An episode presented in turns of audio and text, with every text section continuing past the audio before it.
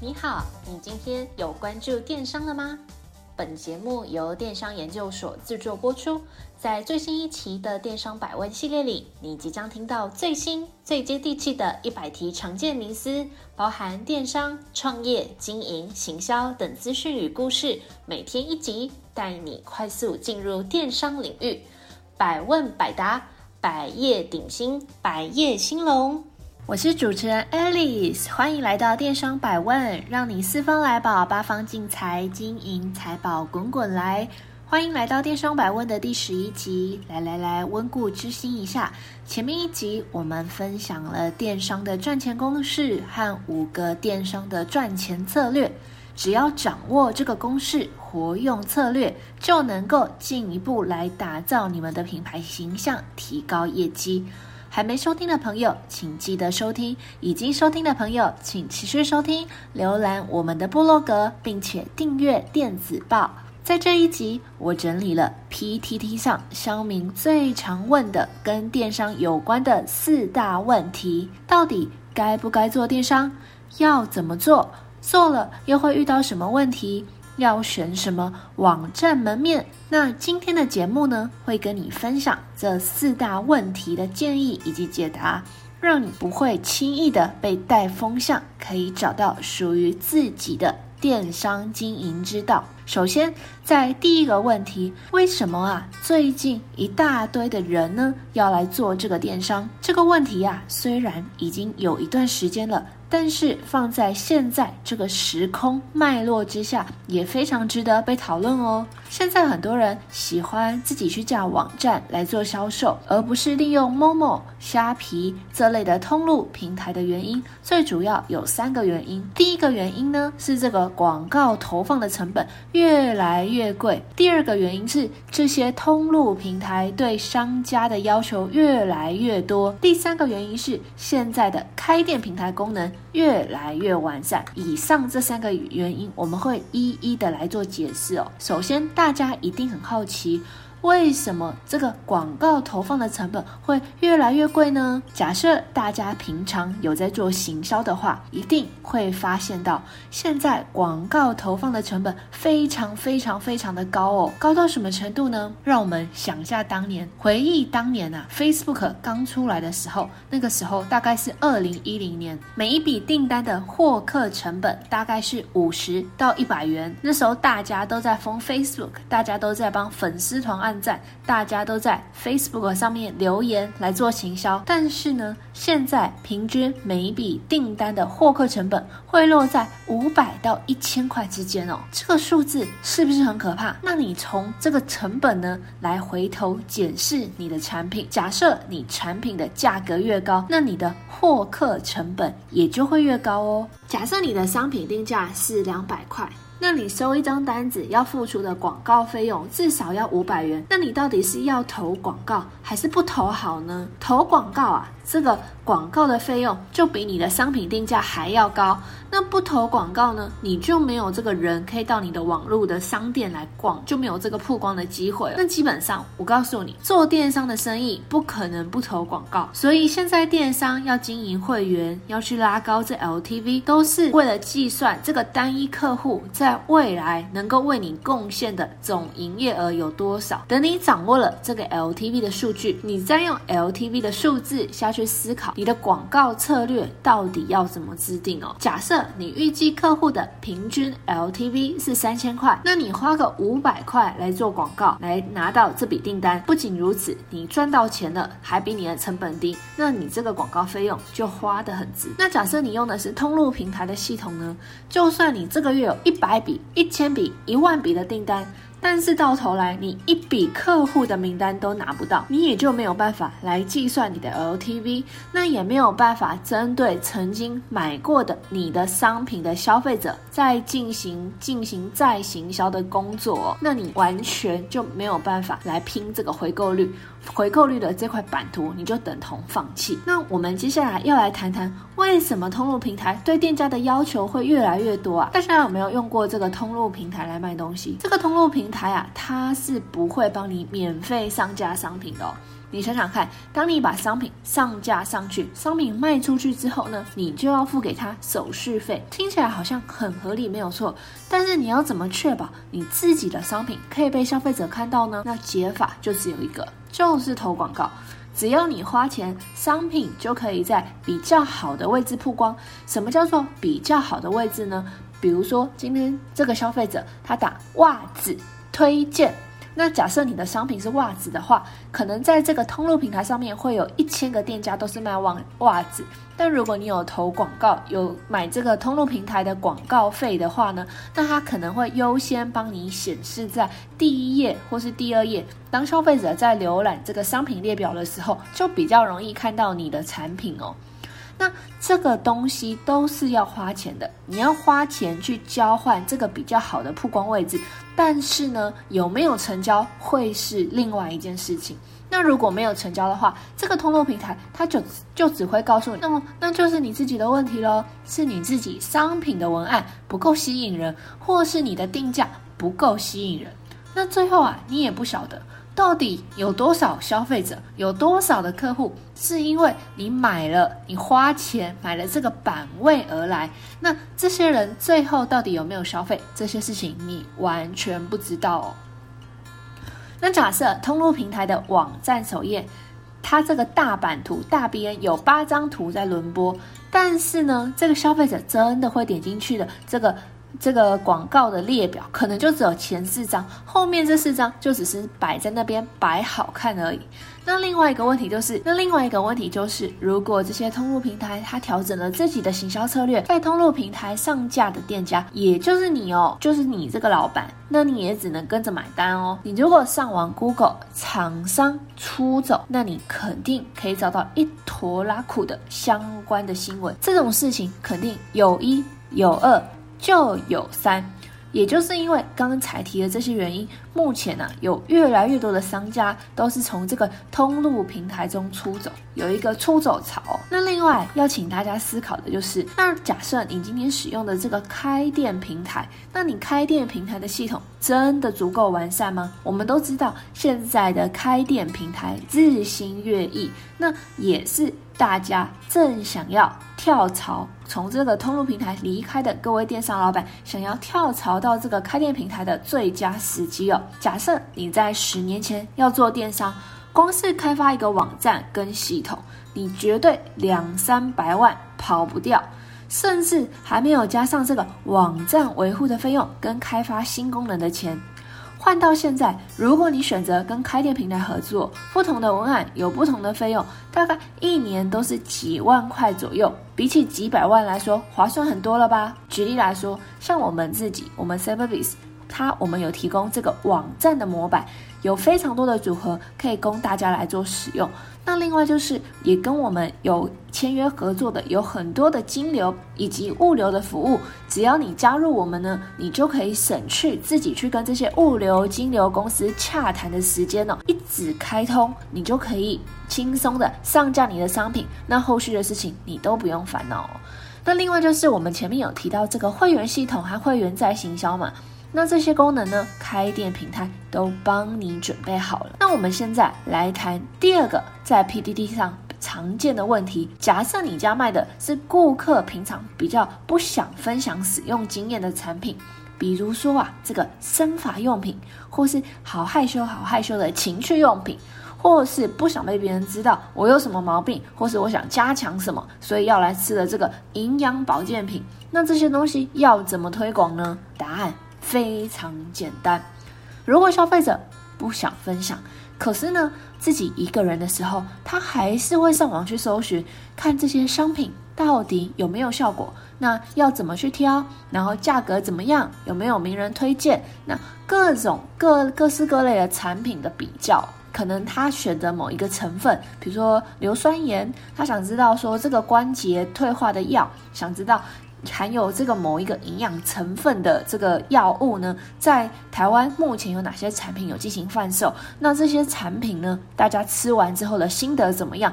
无论如何，他一定会去网络上去做一个比较的动作。那这个时候就是你出场的时候了。我建议你，你要想尽办法，穷尽洪荒之力，让消费者在搜寻这个相关资讯的时候可以找到你。所以现在要来做的一件事就是非常关键的，叫做内容行销。内容行销可以使用的媒介很多，像是你可以透过经营 blog。或是你来拍 YouTube 影片，或是来录制这个 Podcast，这些都可以来进行布局哦。举例来说，生发产品，你可以写会让你秃头的五种生活习惯，或是这个掉法原因多，盘点四种容易掉法的类型，这些主题，那你就可以产制出选题正确、内容丰富的文章，让消费者在搜寻这些问题的时候，就会找到你。那你就有点像是这个，你有听过？大家应该都有听过这个糖果屋的故事吧？这个小兄妹啊，到了森林里面去探险，陆地上呢就被坏心的巫婆撒下了面包屑。那这个小兄妹就傻傻的跟着面包屑一路吃啊吃啊，走啊走的，就到了一间房子里面。那那间房子里面摆满了琳琅满目的美食，那他们就停下来吃。那吃完之后呢，昏昏欲睡，然后他们就睡着了。这时候坏巫婆就。不费吹灰之力，手到擒来就抓到这两个肥滋滋、白胖胖的小孩哦。那这件事情在我们电商的领域也是一样。刚才提到的这个内容行销，就有点像是丢出这个面包屑，吸引消费者一步一步、一脚一印的来慢慢的上钩。那最后，当他进入你的糖果屋，也就是你的网络商店里面的时候呢，你就可以直接把他们一网打尽。那做要做这个内容行销，另外还有两个大重点。第一个重点呢，就是你要搞清楚这些目标客群习惯使用的内容载体。第二点呢，就是你要产出内容足够，然后品质够好的这些文章。那你只要留意这两个大重点，你就可以轻松的把这一个题目给解掉。那回来刚才提到的重点。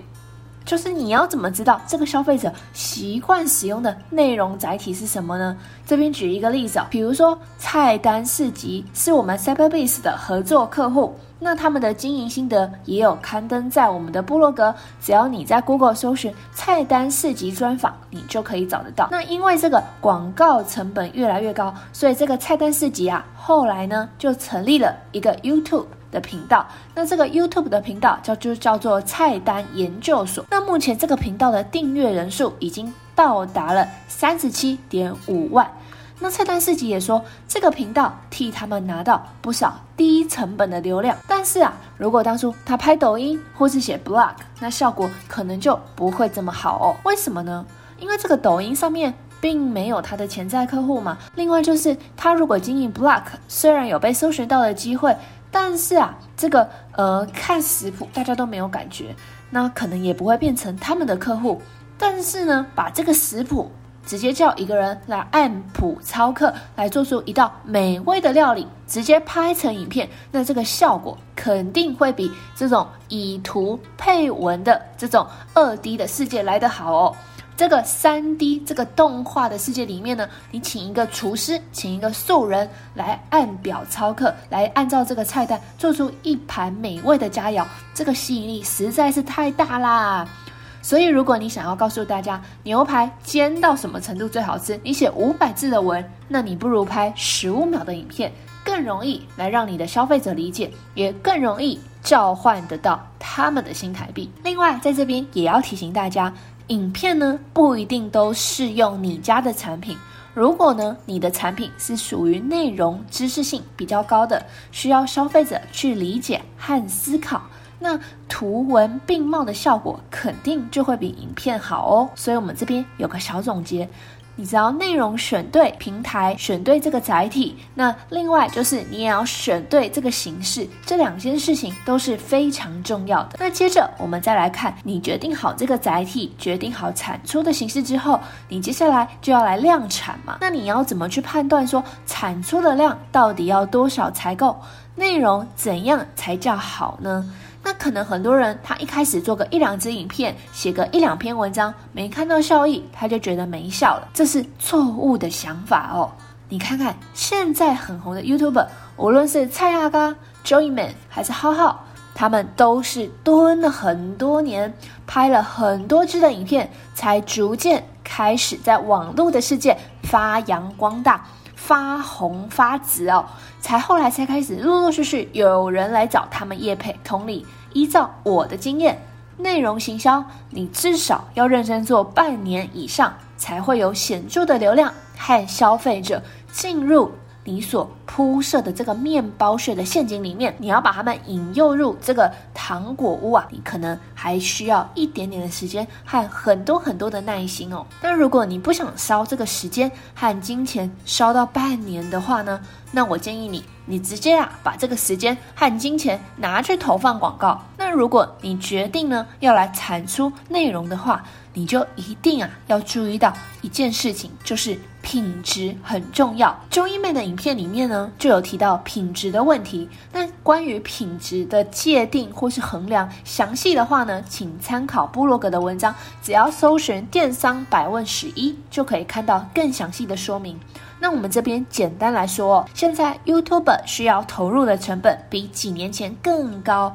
如果你的影片用手机，录一支画质只有四百八十 P 的影片，那消费者基本上是不可能会买单的。那如果你要做内容行销，你至少要知道这个领域谁做的最好，到底能不能超越他呢？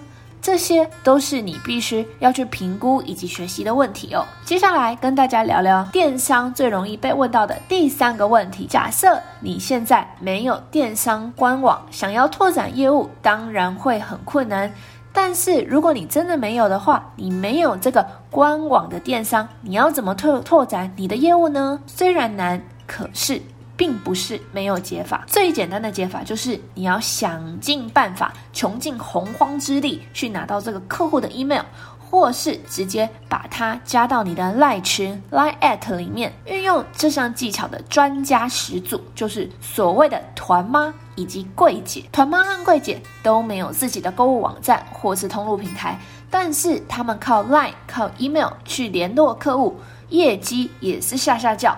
所以啊，把问题拉回来，你有没有自己的官网？到底能不能拓展业务呢？答案是可以的。只要你不断的去累积这个客户的名单，那你的业绩就会不断的成长。就算是你用虾皮拍卖，也可以把近期的订单整理成 Excel 表单，算出你的平均客单价、热销商品。但是啊，这个问题来了，你要花多少时间来做这件事？假设你要发送新商品的 DM，你一个一个的传，可能至少要花两个小时。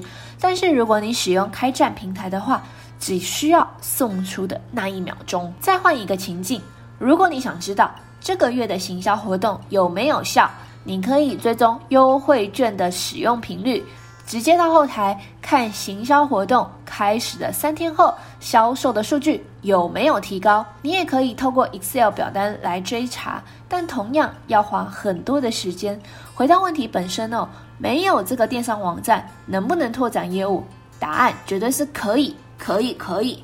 但是你会花很多很多很多的力气在维护以及整理资料上。接着来到这个第四个问题，我们呢、在前面几集我们已经分享过了不少挑选电商平台的方法，你可以回去听第五集、第七集，也可以直接联络我，连到我们的部落格来看这个电商百问的专栏文章哦。在这个问题要回答的就是大家一定会问有没有好用的电商平台？针对这题啊，我们再次来。回顾两个解法，你一定要去考虑这个平台未来的拓展性跟你的经营理念符不符合。那第二点呢，就是要去厘清这个开店平台是不是跟你有相同的利益目标。在这个电商平台的未来到底有没有拓展性的时候呢，你绝对要去看说这个开店平台，那它未来会不会持续的去开发它的新功能？那它开发的新功能跟你的需求为呃符不符合呢？那它的最高阶的版本现在有没有办法符合你的理想？那你一定要使用到最高阶的版本吗？还是用初阶的就可以了呢？这些都是你要去考量的。那另外一点就是，这个开店平台跟你的利益目标一不一致？那你要进行这些市面上的开店平台的比较，什么叫利益一不一致呢？你要去看啊，因为有的系统商他会收平台的月租费，有的系统商除了平台的月租费之外，还会另外再收一笔成交的手续费。那你要注意到一个重点哦，这些不抽趴的开店平台，他会把重心放在开发新客户上面。那或许就不会针对旧客户的需求再进行功能的开发以及维护哦。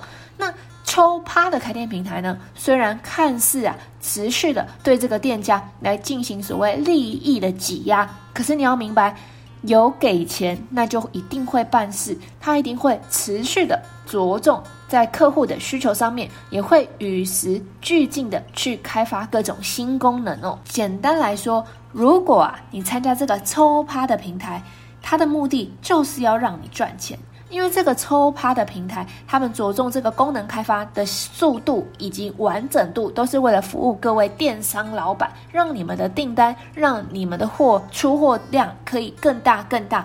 因为当你们赚了更多的钱，那这个开店平台它可以抽的钱也会变多，所以这是一个互益共生的一个结构，绝对是一个良性的循环哦。那我们再回归到底，那你到底要选择哪一种平台？那就端看你自己的需求。我建议你，你可以试着去听听看这两种类型的开店平台的讲座，去比较看看有抽趴没抽趴，他们会用哪一种的角度来介绍自家的产品，看看他们怎么解释，那你就会知道你到底要选择哪一种哦。那在这一集，我们回答了这个 PTT 上面常见的四大电商问题，也一题一题的都讲给你听。听了，也和你分享了解题秘籍。那如果你想知道更多电商的常见问题，可以持续追踪我们的 Podcast 电商研究所，也把部落格加入我的最爱，或干脆直接订阅我们的电子报，收获最新最实用的电商干货。谢谢您的收听，我们下次再会。若您有任何问题或有任何想法，欢迎透过描述框的电邮与我们进行联系。若想阅读最新最多的文章，请到我们的部落格。那如果你想联系我们的开店顾问，也请一键来点击联系。那我们下次再见。